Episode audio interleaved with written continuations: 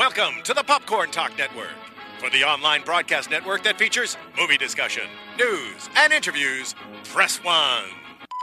Popcorn Talk. We talk movies. I'm opening. We have an eye, sort of a nostril, two teeth. Hmm. One of the teeth has a small cavity. Close call, folks, but I think we got here just in time. Presented by Maria Menounos and Kevin Undergaro. This is Anatomy of a Movie. In depth discussions and breakdowns of various movie titles. And now that you've seen the movie, let the dissection begin. That's right. Welcome, ladies and gentlemen, to Anatomy of a Movie. Today we're doing Eddie the Eagle with the most cliched montage song in the I history of this movies. song. It's amazing. I love this song. I do. Holly knows are fantastic. Usually it's more in reference to a girl, not like working out. but it works for this type of film. Music was my favorite part of this movie. Yeah. I agree. We have Marissa Serafini. Welcome, Marissa Serafini. Hello, everyone. That's right, graphic designer and uh, senior content producer over at AfterBuzz TV and Popcorn Talk. That's right. And Sarah Stratton, Hello, hello.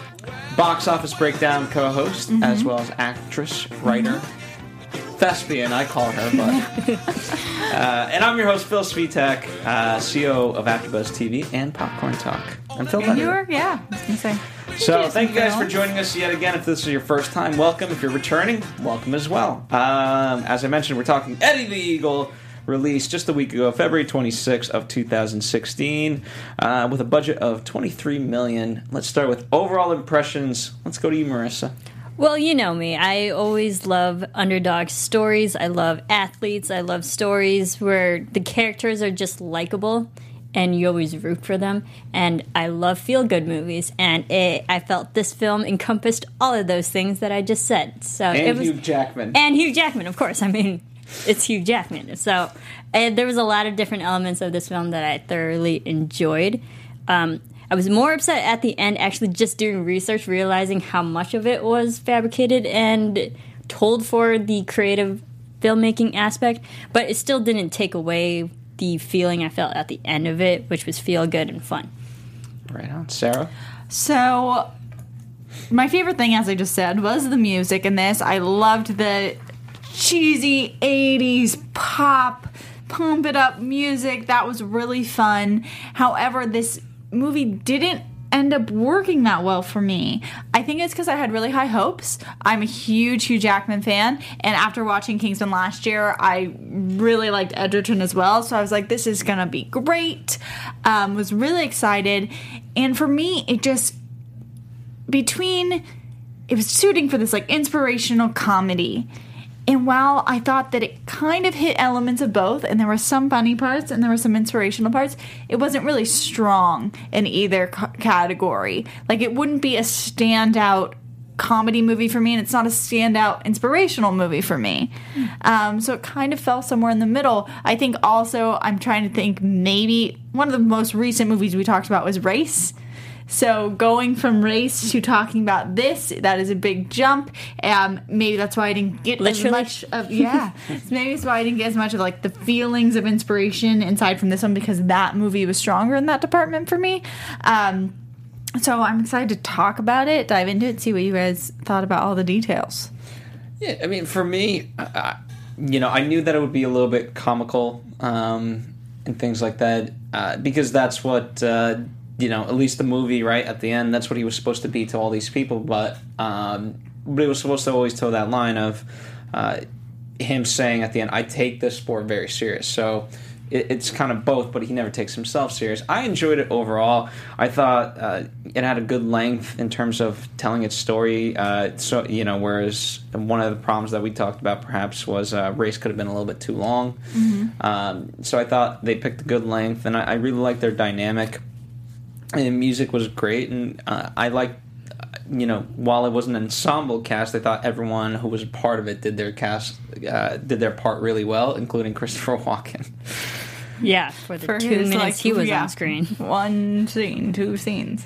But I think, you know, I, I, it was great to see. So I enjoyed it overall. Um, does it hold up in terms of uh, sports movies in, in the top 10 for me no not necessarily like it, it it is in its own different category as you said it's not a comedy it's not necessarily an inspirational movie but uh, nonetheless I, I enjoyed it so why don't we start with how it got made because this has been uh, in the works quite a bit. Mm-hmm. Um, I know you guys kind of have various info, and then I added my own info on top of that. Um, but why don't we start with you guys?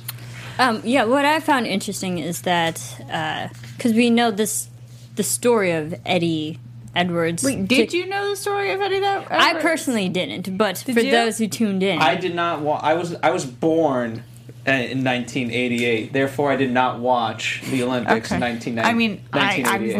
not. I don't think both of us weren't. Around, no one at Sarah. this table was alive for. You, you guys are younger than me, so yes, Yes. you guys. but I Sure. had never heard of this person. I I- didn't hear about it, Mm-hmm.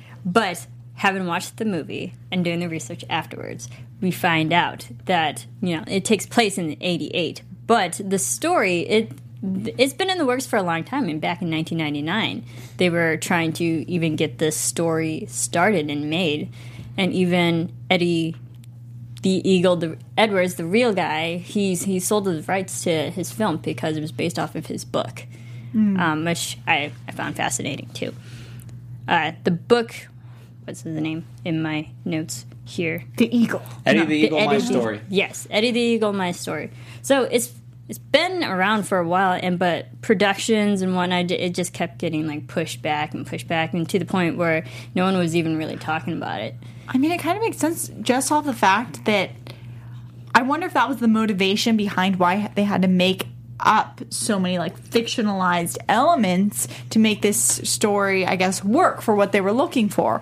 I mean, they've come out and said that um, Jackman's character is pretty much imaginary. At least that's what Eddie Eddie Edwards said, and I think that goes into why this was in production so long. It's like how did they craft this story to make it more of your comedic or like formulaic film? Like, who, what characters did they need? How could they adjust that? Like, Yeah, and I think it's also taking like such a short amount of time that happened where he, where Eddie's fame blew up. It was such a small window of time that people would easily forget it maybe two years later. Mm-hmm. So it's to take this small fraction of a moment and expand it to a film and what makes it interesting. Yeah, and it, we'll, we'll we'll definitely hit a, a little bit more of that in the story element. I mean, what I found interesting. So in 2007, um, an Irish director, uh, Declan Lowney, was supposed to take the realms. Uh, comedian Steve Coogan was supposed to play uh, Eddie.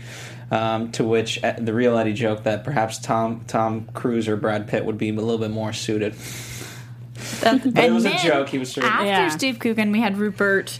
Rupert Grint, Grint was who also was part also attached to maybe being in this, which is a big deal. If we're going to go into the beginning, also more on the writing, one of the writers came out and said it all started. This script really started in a bar in Thailand. Which, is taken out of context, when you first read on a piece of paper, you're like, what? Like, what? exactly. Um, so explain. Well, basically, they were just like, oh, whatever happened to Eddie the Eagle? If they made a movie about cool runnings, they should make a movie Great film. about him. So basically, that producer tracked down Eddie, got the rights, made the movie about his life. Um, came back, wrote the screenplay in 2002, uh, and it's been a whole long saga to get it made. And you know, there, there's a lot of comparison to Cool Runnings because that was '88 was also the the first year that Jamaica had a bobsled team, and Mm-hmm. then Cool Runnings became the movie that it was, and it's you know they even reference it within the movie. So um, It's a parallel story going on at the exact same time. it'd be fun to watch it back to back one day. We should do that. Just side by side, two screens. Yeah, totally. but all in all, they did get, I think, a pretty strong cast for the option of this movie. I the names they used, I think. Um, Egerton is like a big up and coming person. People refer his rise. They're like, oh, he's could be like the male equivalent Jennifer Lawrence. Like he really is building up steam. Like he's being cast in huge movies.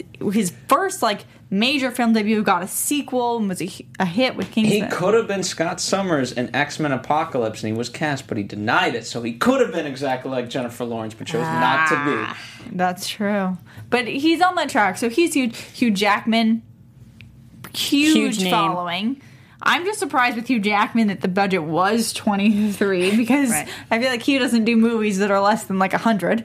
Um, but so they had a strong foot forward in their, at least in that part of their production. Yeah, I enjoy that too.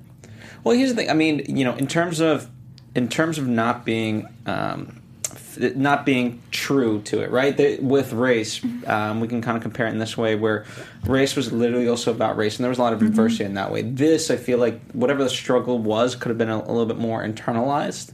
You know, it, it's him dealing with it, and so how do you externalize that? Um, and also, I think, you know, this had kind of Eddie, Eddie's blessing in the sense that he wanted to just inspire people. So if the goal is really to inspire people versus uh, tell them his true story, then then that accomplished its goal. I mean, as he says, uh, only about ten to fifteen percent of this is is uh, true to his life, but he doesn't seem, you know, He doesn't uh, seem upset about that. And I know that they've come out and said that when he watched the movie, he loved it. Um, some say he was moved to tears. Like that reception is done really well. But it is a departure from when we talked about race and Jesse Owens' family was there for like giving information from day one, approval of script. And this more seems like they were like, Eddie, Eddie Edwards, we should make a movie about that. Uh, redraft. Eddie, do you like it? Like, Yeah, Yeah. part, part, you know, there's a difference too. Uh, you know, a lot of times, like, you know, especially when people write about someone's story, it's like, okay, well, they're the filmmakers. Let me step off. I'm not going to step on their toes. I because you know he's not a filmmaker. He's a ski, he's a Olympic ski athlete. so You know, some people just try and insert themselves though. Like talk about like Fifty Shades of Grey. She's like, I've never written a script before. The writer, and she's like, but I'm going to write all the screenplays. You know, Why people people sometimes to their own fault and to the to hurting the movie, they claim too much control if they have any attachment to the original story. Yeah, and I think really the I think for this film what they really wanted to just overall convey at the end of it was that the message of what Eddie went through, mm-hmm. like his whole point of view and why he did it and despite everyone not liking mm-hmm. him, what happened and the the response at the end, it wasn't about people making a mockery out of him. It mm-hmm. was just his inspirational story of how he personally got there and why he was there and what he did to get there. Yeah, and not only did they want to be positive, but for direction purposes, they said that they really wanted this to be a positive movie, something that was crafted in a way where there wasn't a lot of cursing or there was it was just about like a good person and you didn't have to have people dying or anything horrific happening. Violence. Yeah, for people to be um, although you had a inspired bit and you, enjoy you had it. violence. There was some violence. There was some nudity, you know. But Indeed. Well, um, well, Marissa, talk talk ab- uh, about the writing specifically. So it's Sean. Um, Sean Macaulay and Simon Kelton, who actually back in September 2013, they put the script up on the blacklist, which was because they, they really believed in it. And again, it wasn't being made because it's been pushed so many times in different and the, ways. and the blacklist is it's for any it's for basically any script that's so good but just will never be made in theory. Well, it's, it's the how- blacklist is made per year, and it's the best non-produced scripts of the year. But there's also a ranking system where each script on the blacklist does typically have a number of votes. So there's there is even there is a hierarchy within the blacklist. It's it's not. Um, there's a big jump where if you're seeing like some scripts will have like 14 votes, some will have one. You can see some discrepancy in the In quality, quality. or Yeah. why, or maybe the one with the one you're kind of like, I understand why that one wasn't made, type of issue. Yeah, so they put it up on the blacklist, and a lot of people were actually responding to it, and they even got the attention of Sony. And uh, an English producer, Rupert Maconick, also got involved because he read the script and he really enjoyed it as well. And just it got the ball rolling because even there, people were you know giving their feedback on the script, and it just built the script and made it stronger after all these years. Which uh, again, it was really great because it shows they've always wanted to do this, but again, how long production is and pre-production, even in just writing scripts go through multiple drafts, and this one certainly did. Yeah, and you know, I mean, ultimately, um, they split credit too between the two. One gets story credit, and then um, uh, Sean gets the screenplay credit. yeah, fully, you so know? story by I believe. What did you think about the story they created? Do you have any things that you were really liked the turns, liked the characters? Anything that got you unexpected? Um, I mean, I again, I personally didn't really know about this particular story with Eddie, but uh, watching it for the first time and kind of having a preface of what the actual story was, I had some problems with some characters and some, and I liked certain others characters better than some. I I watched it. It was almost like I just enjoyed it because it was a movie. Like even though Cool Runnings is also, um, you know, historic in that way. Um, I never viewed it as such. It's just a fun movie, and so the same kind of with this. It's just a fun movie, no different than um, kind of you know Rocky is a you know that's a good movie, um, but it's not necessarily real. Yeah. Um, so that it, honestly, that didn't in my enjoyment of it didn't factor it. And um, you know, one of the things I wanted to kind of talk to you, like it took on many of the tropes that sports movies do. Right? We thought the, a coach and a mentor. Who's completely fictitious just for that reason. Yep. Um, a montage. You also had a coach though was like very against being a coach for a long point in the movie instead of the normal where you see a coach being like you can be better. Let me mm-hmm. craft you and the athlete's like I don't want to yeah, do but that's this. D one the Mighty Ducks. Hmm. D one the Mighty Ducks. Ah. Gordon Bombay doesn't want to coach the Ducks. The reluctant you know? hero, That, that in is a way. true. You do have that is that is a good example. See, but um, I liked it. It's not still, even though you. I don't think that's the most common example or the most common stereotype you get of a coach relationship. In. I'm And gonna think of two more by the end of the podcast. okay, to me, it didn't feel that like it didn't feel like the stereotype. Okay. The drunkenness felt like a little bit of a the stereotype. stereo yeah the drunkenness washed up just person in general was one of the things that really bothered me with character development and i love hugh jackman we'll get into that when we get to him but yeah that was one of my character problems Well, what, what didn't make it work? I, I mean, just in that, um, I think it, it worked because they used it as it wasn't just a throwaway and of like, oh, he's just a drunk, but it was used in comparison to Eddie drinking the milk, and then at the end, Eddie drinks his milk, um, and of course, um, Hugh Jackman drinks his milk, and he's like, ah, they have two different reactions. So it, it, it, it, you know, they made a joke at the end of it, which was the bow on top, and made it work. but was the joke big enough at the end To you're like that okay I thing. Laughed. All right. No, for me, one of the character choices that I did really like that they included was um, his family dynamic. I thought the family dynamic was really interesting and funny. Like I liked how his mom like was just like trudging the line of like I'm really supportive, but I'm not going to be like overly supportive supportive. and then his dad, I liked how we his dad really stuck to his guns. You had that moment when he pulled up in the van and he's like, "Oh, why I dreams too." It was to be this. Like you thought there might have been like this moment where he was like, "I wanted to be a fireman. You go off and do your dream because I understand." But it was like, "Nope, you're wrong." I thought it was really just an entertaining family to come back to and see their reactions throughout the entirety of the film. I yeah, I like the secondary characters, like the family, because it did show that Eddie had a good, in a way, a majority of a good, strong support system that would help push his character along to make it to the Olympics. It wasn't just Eddie himself, and I think that's also the purpose of why we had his coach, um, Peary. To to also push him along, it's like it's the, all the supportive people that would make the audience believe that Eddie could make it to the Olympics not just on his own, but with people. But what I liked is, uh, you know, he. The, the whole message was that he liked to prove people wrong just as me, much as he liked jumping. And so I enjoyed that aspect of it because, especially early on, um, you know, you kind of know that he's eventually going to become good and so forth. But it's like, this guy's just crazy. And why is he crazy? And I think, and what was nice is that they answered that. Uh, Hugh Jackman's character in reading the Warren Sharp book really you know started to understand. Okay, he's not good, but he's never going to give up, which is what um, his character was lacking. He had too much talent. but didn't care enough. Yeah. So I liked I, I liked the marriage of that, and I thought I thought the elements played really yeah. well. I thought that the two like perpendicular storylines, like one person who had everything and failed in this level, like they had a nice flip flop to meet and be a happy pair. I did like the development just at the probably the first five ten minutes of the movie. It really showed uh, the younger version of Eddie always just wanting to go to the Olympics. Like this was something from the get go that he was mm-hmm. so determined and made the audience believe he would eventually get there because it was just a lifelong goal.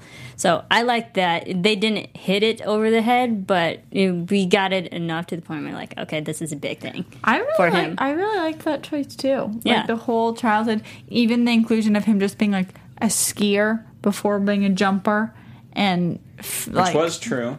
like He does hold England's like uh, amateur speed racing record. Yeah, But I liked I liked that they included that and like gave us time with that section of his life because it was like it felt it was a really short hmm, how to describe this because before he meets you have so much before he meets Hugh Jackman's character. Mm-hmm. So much of the movie already happens before Yeah, that and- and I- relationship is established. I agree. You know, and, and when the opening credits roll, his name is last, and obviously it's because it's Hugh Jackman, but it said "and with Hugh Jackman" or whatever.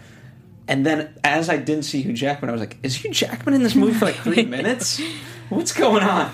which would be really funny. And if you notice in the cr- credits sequence, it took a while to get to Hugh Jackson's name because they went in order by appearance. It took a on long screen. time for us to get to him. Yeah, I, I I agree, but it made it that much. For me, it made it that much better. Um, Sarah, you noted this, but there was no love interest, and that could have been a you know since it's already so kind of made up. Um, why don't why do you guys think that they chose not to put in a love interest? I think that they really wanted to focus. My justification is that I think they really wanted to focus, and the love interest is supposed to be the sport. It's supposed to be the jumping. Um, it's you know, it's that whole. There's a lot of storylines where it's like she's out of his league, and he's like mm-hmm. going for it and going for it, and everyone's telling him no, and then at the end you have the happy ending. It kind of felt like that to me, but with jumping. Like everyone was like, "You can't do that, you can't do that," and he's like, "But I love it so much." Especially when um, they made a reference that I mean, the, Hugh Jackman calling it ejaculation. Pretty much. yeah, there was that whole section as well, So full you know, of innuendos. you know, it's almost better than sex. Uh, so that was his love interest. I also think that, I mean, it's a pretty focused movie. There's not a ton of characters, but the fact that you have Egerton or um, you have Eddie developing relationships throughout, I think that would have been a lot. That could have been a lot to add because this is normally when you see a love story, like it is like they're meeting, they're starting that relationship. You see the arc, but he had to do that already with he had to meet everyone on the Olympic team. He had to meet everyone who was involved with the Olympics. He had to meet Hugh Jackman's character. He had to meet the woman who owned the bar. Mm-hmm. Like I there's wanted to al- sleep with him. That was a little weird. That was weird. there's already so many like introductions happening. Like he's already out of his out of his home, out of his element. I don't think you, it might have had to be adjusted if you also want to introduce a girl into that mix. Right, and also I think you know going back to your point saying that his love was the sport is also again if this was this is based on a real story. Did was he even seeing someone? Did did he have a significant? he had significant? no money to do anything. Well, it's like, did he have a significant other at know. that point in his life? I don't think so. Definitely not. according to the research. So I don't think if you added a woman to maybe add to a love story, I don't think it would have added anything to the I don't to the actual either. story of what happened. I think you could have given Hugh Jackman more of a love story. Maybe, sure. God knows how that would have went. you didn't see him and the bartender getting together? Maybe they did. Maybe they cut out that storyline. Who knows? Um, yeah, so I, I actually agree with you, Sarah. So I think I think that's a good way to justify. And plus, for me, um, whatever was left off in terms of uh, romance it worked for the bromance. Yeah. And that needed that that needed to be so strong, and um, and I thought it was. I agree. I thought it definitely was. Um, now, speaking of uh, Egerton, uh, one of the things I like about him is that he was born on the same day as me, November 10th. So Ah. that is the focus. Best Birthday. actor alive.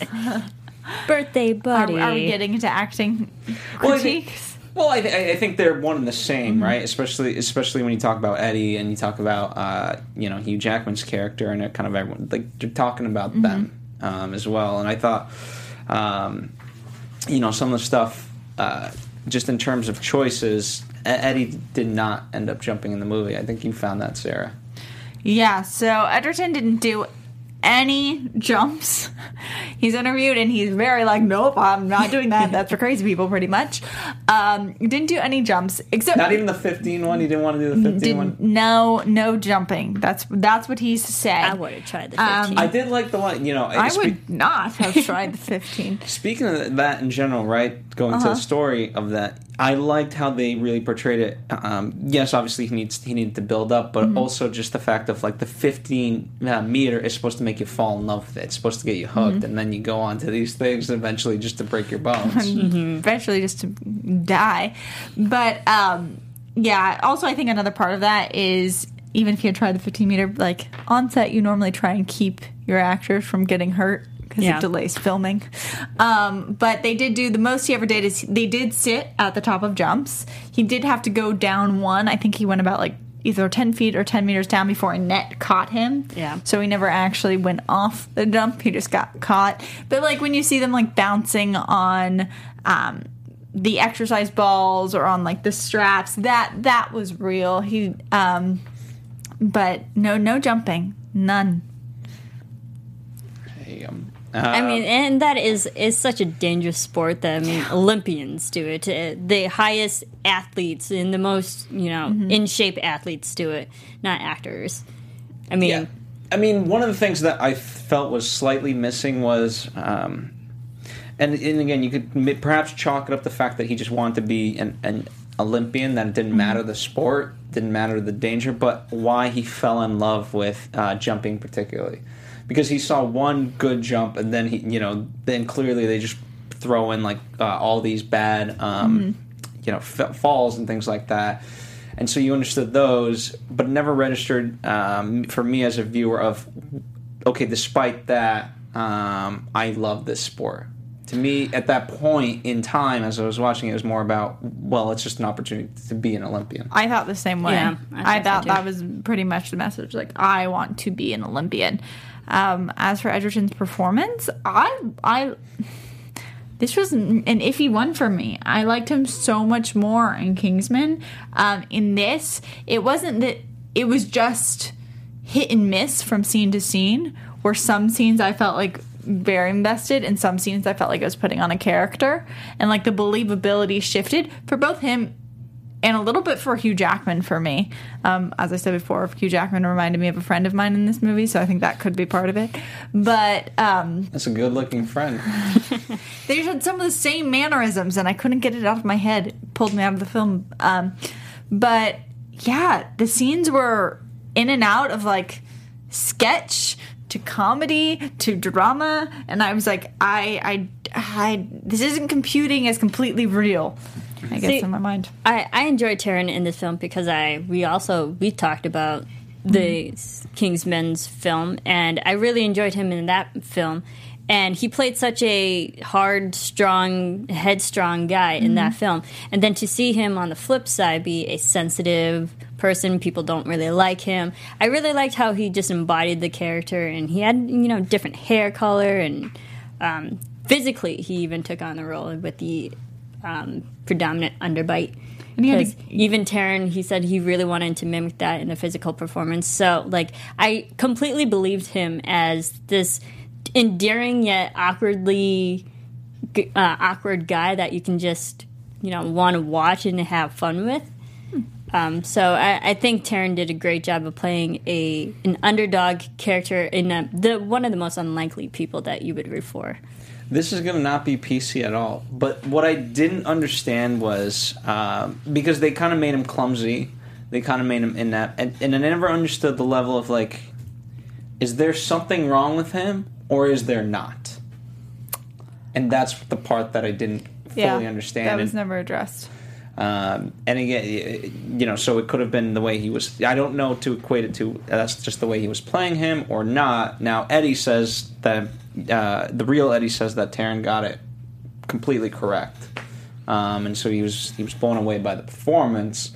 But that's the part that I I just didn't get, unfortunately. I think maybe some some people are just socially awkward in that way, and they grow up in just like their personalities. They come off as a shy, awkward kind of being. But you can tell that he was always. I don't want to say catered, but like he always had a motherly figure, a parental figures that would always still give him unconditional love, despite what kind of person he was in real life. So I, I think that translated well to the screen. That even though he was you know, slightly weird here and there, but like you still enjoyed him.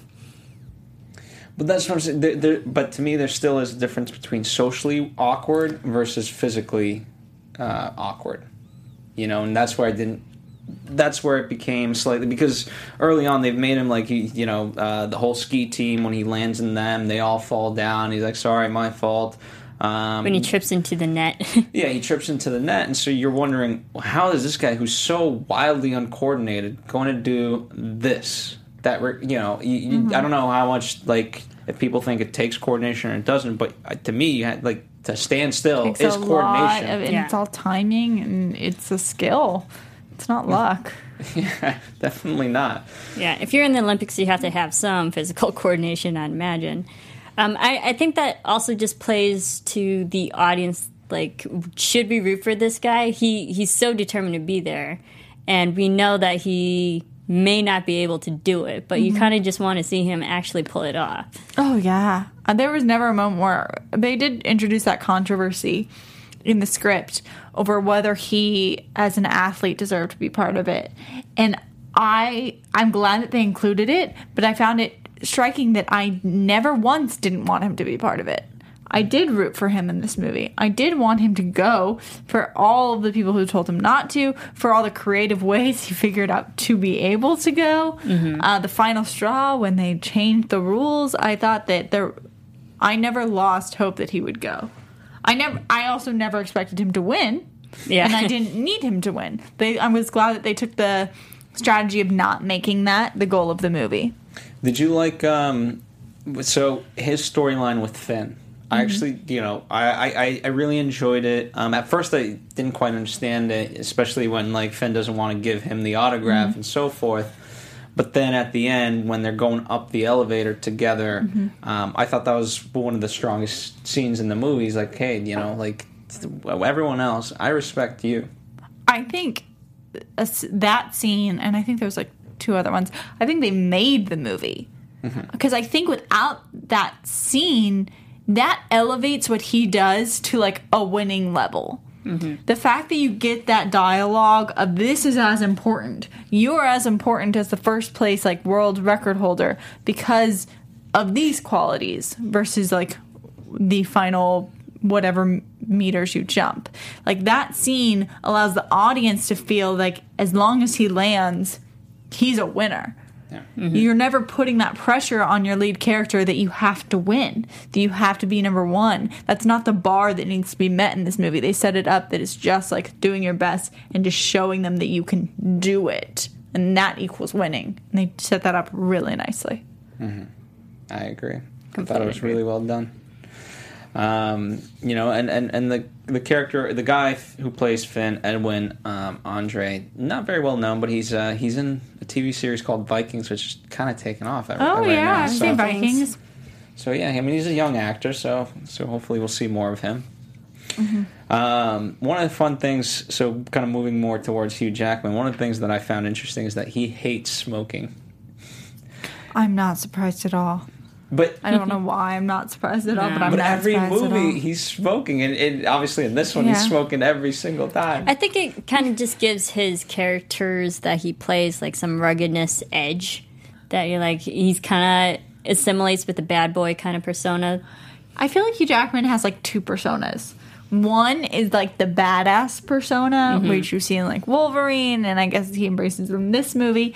The other side is like I can be on Broadway and be better than all of you, like, and he like like very like like Classic. in Can, even though it's not that good of a movie. like you know more of like a the classic like clean shaven, mm-hmm. light on his feet. He's the boy from Persona. Oz.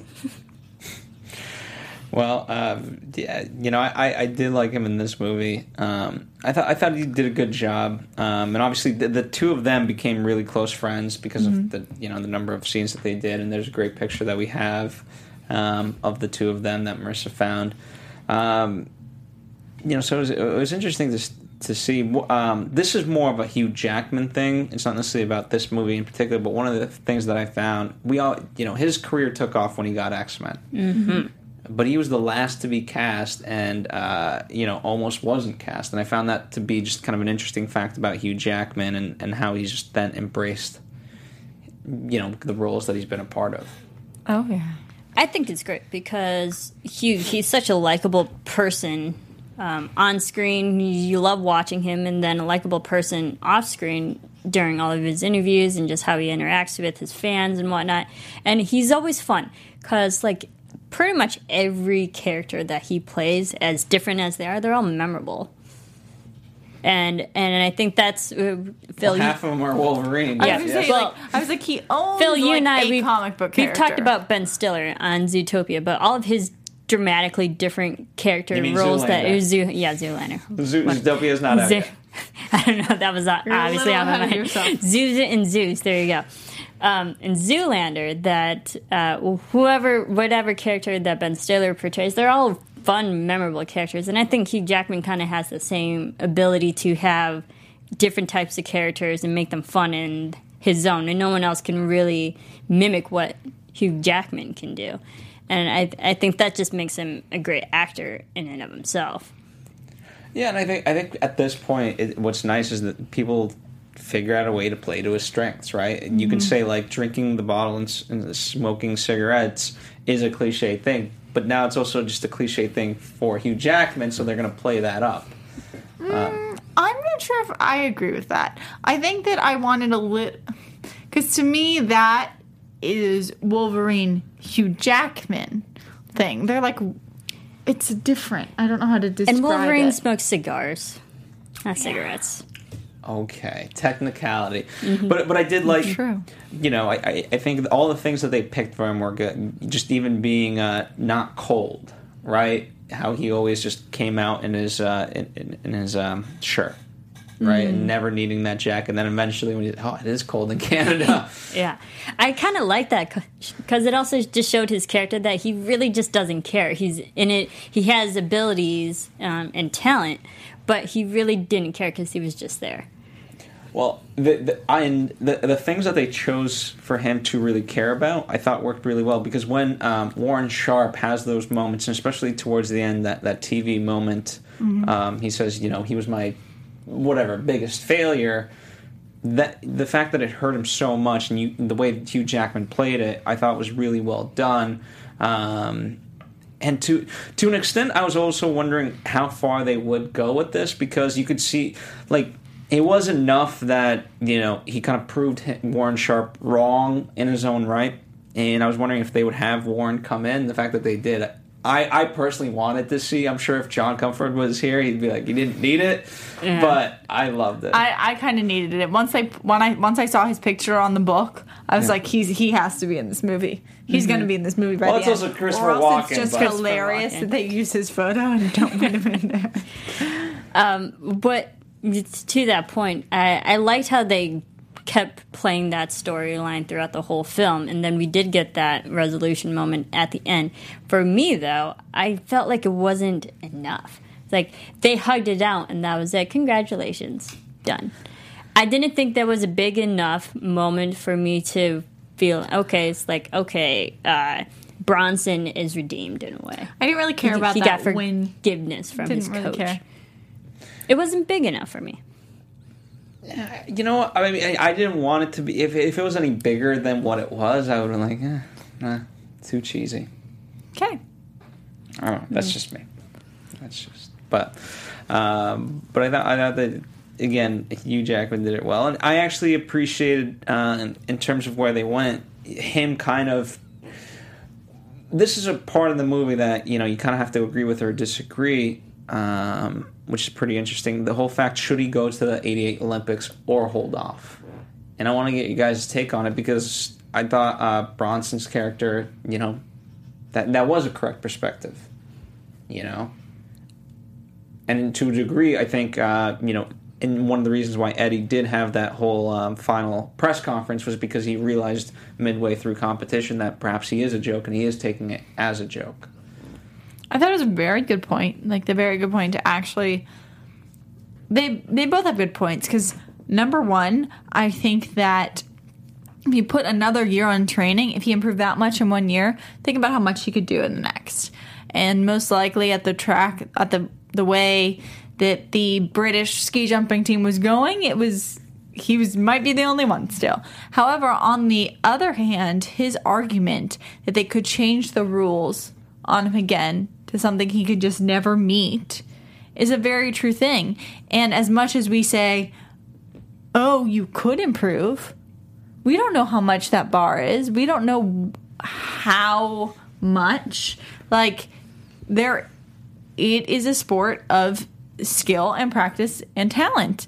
And he proved that he has the Couple of those. yeah, practice He has just enough. and like willingness to get hurt. But who knows if that would have really brought him any more glory the next year. And how this played out, I think he succeeded. So Yeah, we're, they made a movie about him. yeah. there you go.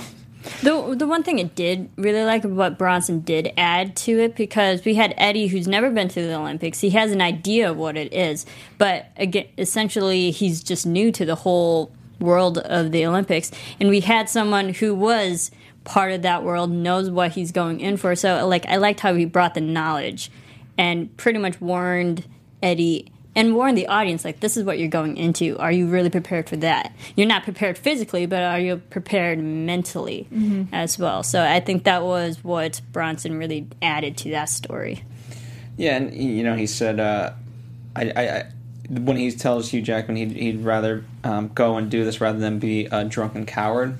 I thought that was a strong line, and, and you know, obviously, the whole, maybe that's what made him switch to milk eventually.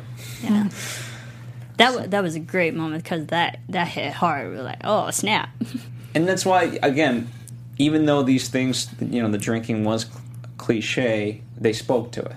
So I, I, I like that it wasn't just like, oh, let's just give him to this to do just because we've seen it in every other movie. Um, I thought I thought that was nice.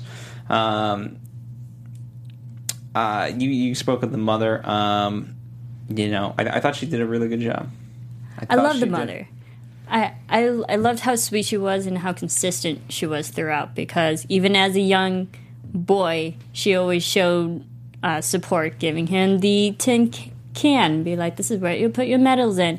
To his even glasses. Yeah, and his I broken thought that was going but to come back again. yeah, It just and that didn't. even came back to when he actually did make it to the Olympics. It's like, oh hey, here it is. So it was she was consistent throughout the whole film, and I loved how she was always going against the husband, and uh, again, just being that strong foundation that Eddie had and support system that he needed. Absolutely. Um, is there any other uh, performance that really stood out to you? Um, in particular, storyline that you guys want to discuss before we move on I to the liked real the? Norwegian muscular naked team. Yeah, well, I won't ask Yeah. why. They were funny. Okay. Well, Yeah. that's the reason, isn't it? I, I liked that it, there was already a competition with Eddie from the beginning. Like these are the people that this is a group that it's so well established and they're so talented together. Are you really at that high accolade of what they are? Obviously, no. Like this is what you need to be to be in the Olympics. Well, what I like, uh, you know, number one, we've seen that be a trope of these types of movies. But what I also liked, again, going back to uh, the Flying Finn and him, they were loners for the most part. You know, one's at the top of his field, one's at the bottom. Bottom. But nonetheless, you know, uh, the more success you get, yeah, the lonelier lonelier it can be. But number one, because you have to block out all the noise and and, the, and just focus on what you're doing. You know, and those guys, yeah, they were training things like that, but you know, they were also drinking heavily. They were, you know, you could see that. It, again, it's not to say that friendship is bad. It's just in in this, you know, perhaps it could have been a hindrance, and we hear that a lot in Yeah. sports. And it wasn't just you know the Norwegian team; it was his own team, the the other British Olympians who got him drunk and who were already rooting against their own teammates and whatnot. Although I did like the shot lineup of the Olympic, uh, yeah, the the The colors. Olympic sign. because Yes, The Olympic logo in shot form. yes. I thought that that could be a great college drinking game. I would have been. But again, it just showed like there were so many people already against Eddie. Yeah. So there we have it. So let's let's move on to the real Eddie and um, Zach in the booth, if you will, cue up. Uh, there's a video that we have of the real Eddie. Um, and of course, the language is not English, so as we watch it, we'll watch that. Um, and just like with race, what's nice about it is that it's uh, really quick. It's so short. Um, but what was your as you guys did your research? What was the kind of more standout thing that you guys learned um, about Eddie versus what perhaps you saw in the movie? I was just um, more surprised because we, got a, a sense of it in the film that people weren't really taking well to him and not um, after his jumps. And I was just surprised, like all the actual newspaper clippings and articles that were actually published uh, against Eddie, and just people's strong opinions of he shouldn't be there. I found surprisingly shocking. Well, it is shocking because that's not the creed of the Olympics. Exactly. It's not sportsmanlike. It's not. Uh, the Olympics is about bringing people together and honoring people who have talent and putting them on a pedestal to actually, you know, praise them in a way and just acknowledge their talent. And this was like completely not sportsmanlike. And with race in this, this is the second movie that we've seen the Olympic creed be kind of mentioned. I, I should have remembered it by now, but I haven't. But it's it's about the participation of it, um, and I thought It's that was not good. about winning. It's about the right to compete. or something. Um, but anyway, here we go. Um, let's play the video of uh, of Eddie the Eagle, the real Eddie. Eddie The Eagle Edwards från Storbritannien. En antihjälte som slog alla olympiska rekord i just den branschen. Han var o- med olympiska mått ovanligt sist. I like the pink Inte ens goggles. som han generöst dubblat Yeah. hans poängsumma. I like how they got a lot of the cinematography, you know, the same in terms of the angles and things like that. You know, I thought it was interesting. Did you notice that on the jump it didn't seem to have the tracks? uh, on this one, yeah. Yeah. Och lika allmän förvåning. But yay! Like in the movie we saw, there was always like it seemed like there was like tracks that, like kept your skis in, and in this movie it didn't really look like there were tracks. It looked more like just like a flat, like a very steep, wide slope. Mm. Well, you know, to be fair, I don't know. Every time I've seen a ski jump, I've never noticed there to be tracks. I was just, just thought that it was just. Maybe they're Oh, not. no. Maybe Slope maybe it was snow. just in the practice ones. I don't know. Well, I don't know. Fortunately, I watched a lot of the Winter Olympics. I, I'm a big Olympic fan. So when they, uh, you know, when they show it in the actual Winter Olympics, yeah, there are pre-made tracks to keep people literally in a straight line while they go down. Um, maybe that particular video and that shot, again, the video quality is not as best um, to, and up to date as we have it now. So I, I believe it's there.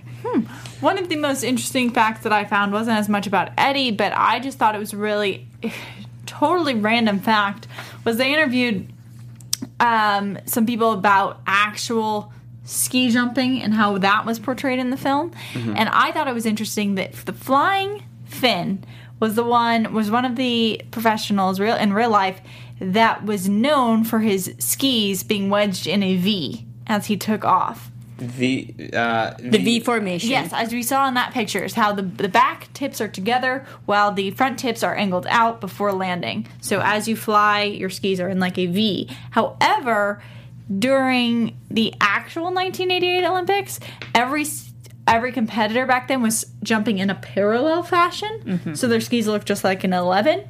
But when filming this, they didn't couldn't find people who were good enough to change their method of jumping because now V is more common to the 11. So they all were still doing V's because but that was something that the flying Finn was just known for. Interesting. back in that time. Yeah, yeah, yeah. I can imagine that'd Be like, um, yeah, right. Just Anyway. like change of sport, like Change of sport. technique changes and evolves so people can better. And it's just funny that it, that like footwear sport has to me is the, the most progressive. Like it- seeing footwear of any sport from like the Mm-hmm. 1920s to now, Yeah. completely. I would not want to play in like boots. No, I, I like I found that interesting too because I, I remember reading that, and it's but that really didn't take it away from the actual performances and the jumps.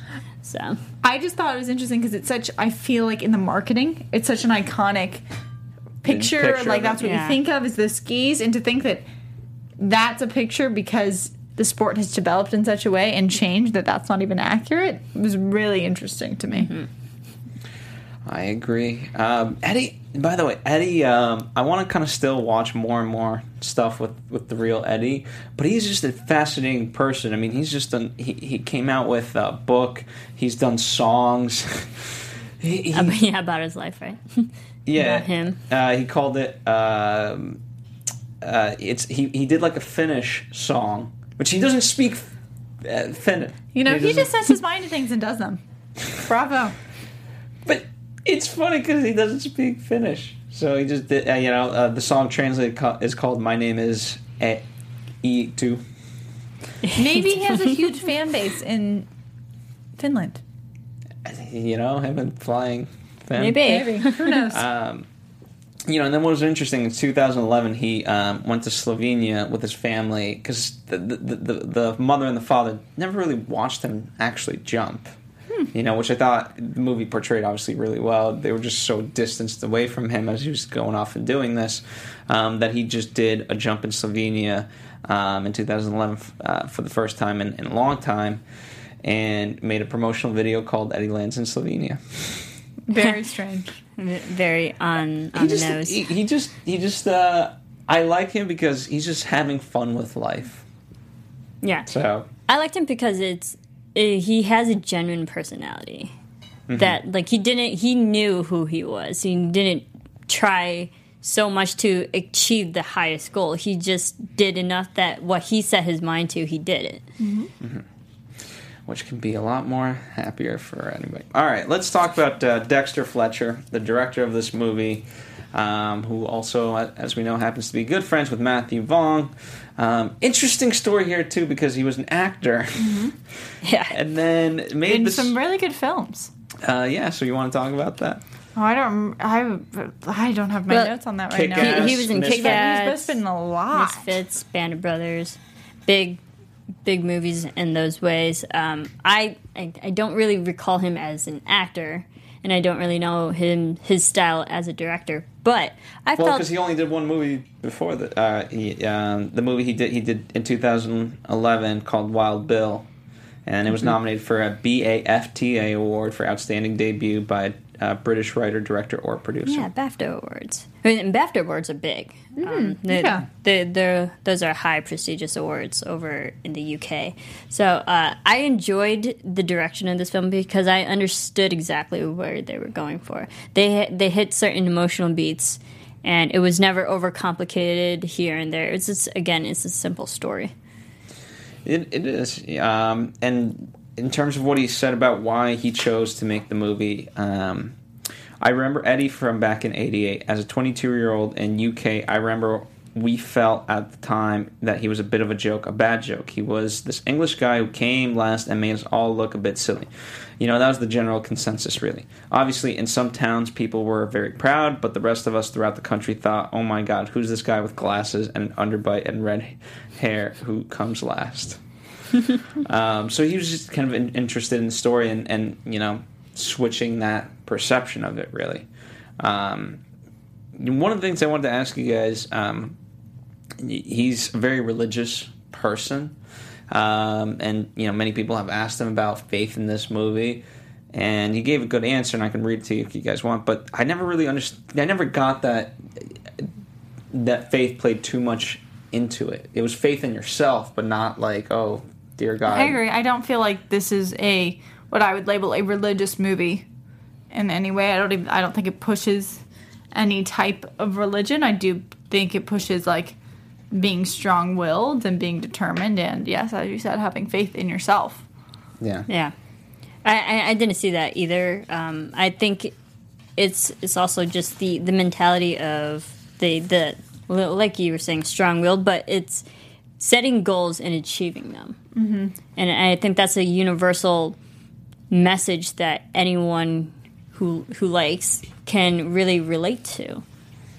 Indeed, I agree. So, um, in terms of the choice, you know, I mean, uh, there's so little about him as a director because he's so new. But um, anything else that you guys found fascinating, or like that tropes that the things that kind of made what I didn't get out of this movie is um, there wasn't anything like he made he served the story right. You know, it's meaning to say like if Quentin Tarantino made this movie, you'd be like, oh, that's a Quentin Tarantino movie and I appreciate that. Um, it didn't have to be that, but he had great music selection. That it did. I liked the the pacing of and showing just the overall journey of Eddie from him as a kid, from him training, from him pre-training the Olympics where he had to make the circuits just to officially qualify. I liked how that in a sense that does take a long time, but it never felt like it took too much. It didn't it never got boring because we just kept watching Eddie throughout this whole journey, and it was still fun every single jump and tournament he was a part of. The only cinematic choice that I felt really stuck out to me, um, I think a lot of it was, you know, very um, indistinguishable, not a ton of directorial style, but not in a bad way. I think the film worked fine. Um, but I did like the little bit of humor that they used in their um, in like their captions or what they would write, especially as the jumps were progressing. It was just like not not there yet or not yeah. qualified yet. Those little things I did I did enjoy putting into the film. I did like um, I don't know whose ultimate decision it was, but Hugh Jackman going down that slope drunk and then flicking the the cigarette just the way he was. And I I don't know what it is. Um, I just couldn't necessarily take and part of it is that he just himself didn't take himself seriously, but Hugh Jackman as you know just doing it and like flying and, and the hands out and this and that is just so funny to me to see. Yeah, I really enjoyed it. That was a fun moment. I think that also just showed and gave inspiration to Eddie. It's like if this drunk guy can do it, so can I. Then you know the most unlikely guy who you think would never be able to jump again it's like I like how it really just kind of sparked Eddie. It's like if he can do a ninety meter jump and not care, uh, so can I. well, part of it was he didn't care because he had nothing to really live for. But uh, so in terms of the production, Marissa, I know you have a lot of facts on this. Um, I like that they shot in Germany and Austria. You yeah, know, true to form of where they needed to be, but and, not in Calgary. Not in Calgary. the the fun place is that they actually filmed in the same location that Eddie himself, the real Eddie, trained 30 years ago for the Olympics. And um, so a lot, a lot of the cast and crew members actually, while they were filming, they had to go to again, like we said before, they, they were at the top of every jump. But they had to bring all the cast and crew up there.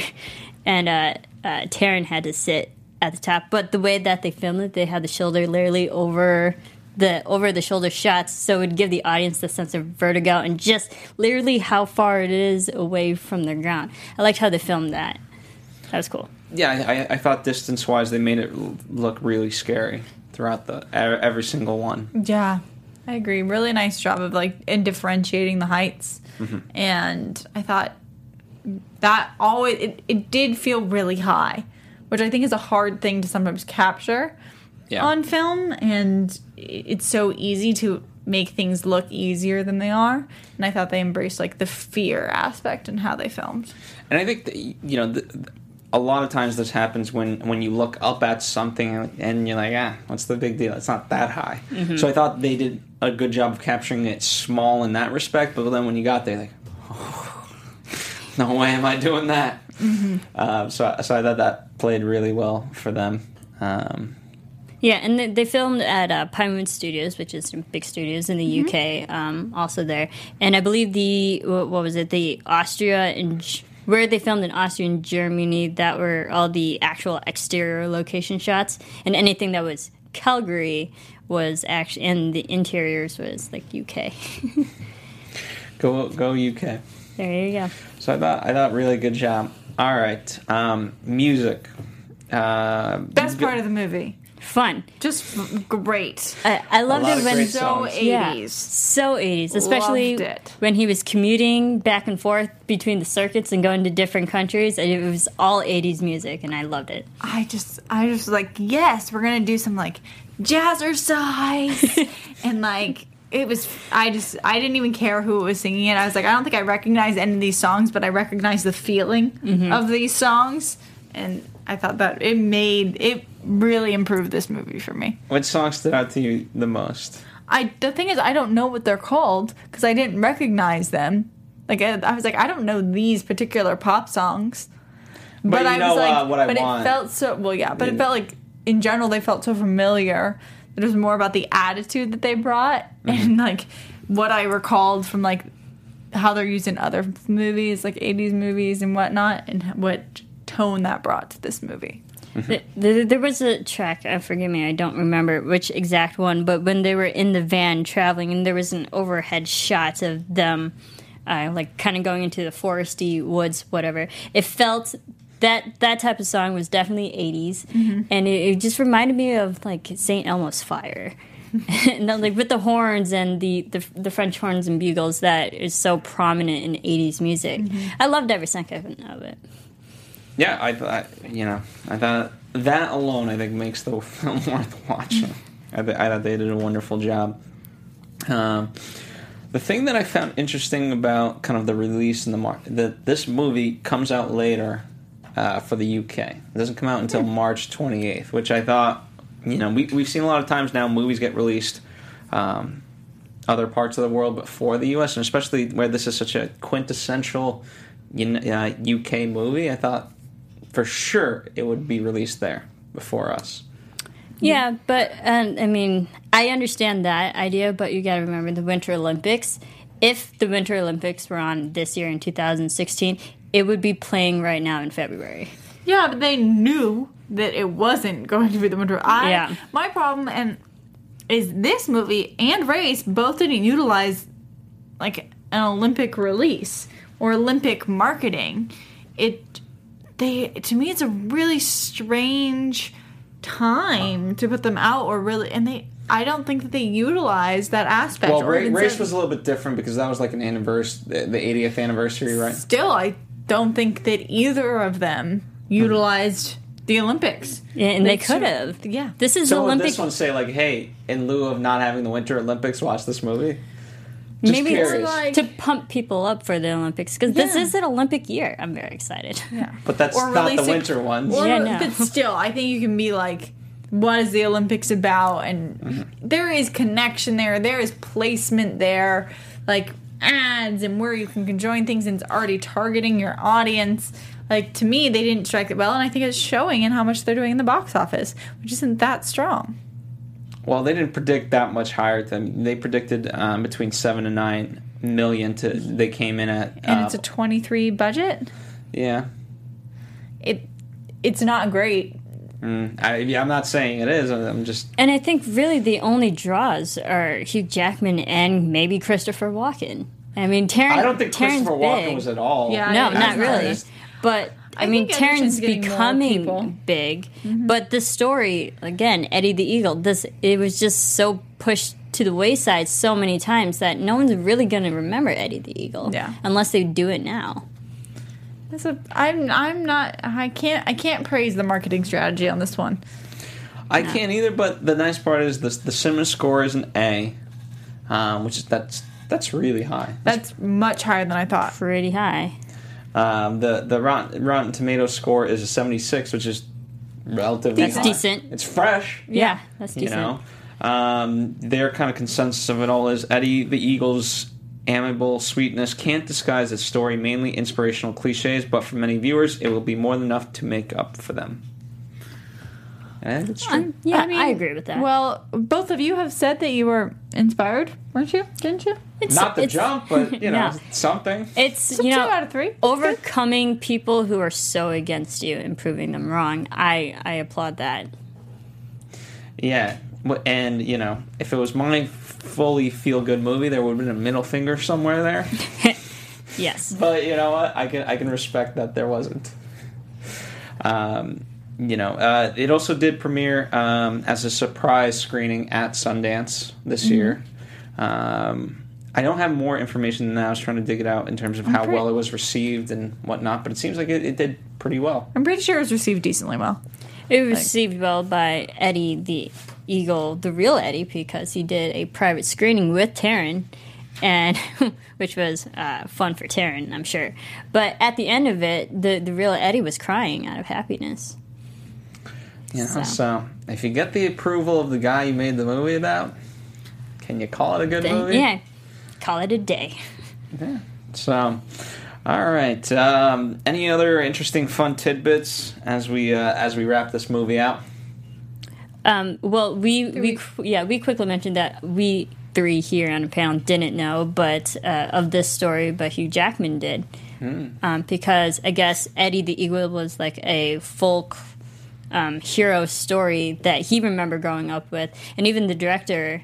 Uh, Fletcher remembered who Eddie was back back in '88 when he was 22, um, and, and he remembered Eddie. So it, it's something that the I don't want to say older older generation, but those who were around back then, Eddie did make a mark for a short amount of time, and he, you know, people remembered him.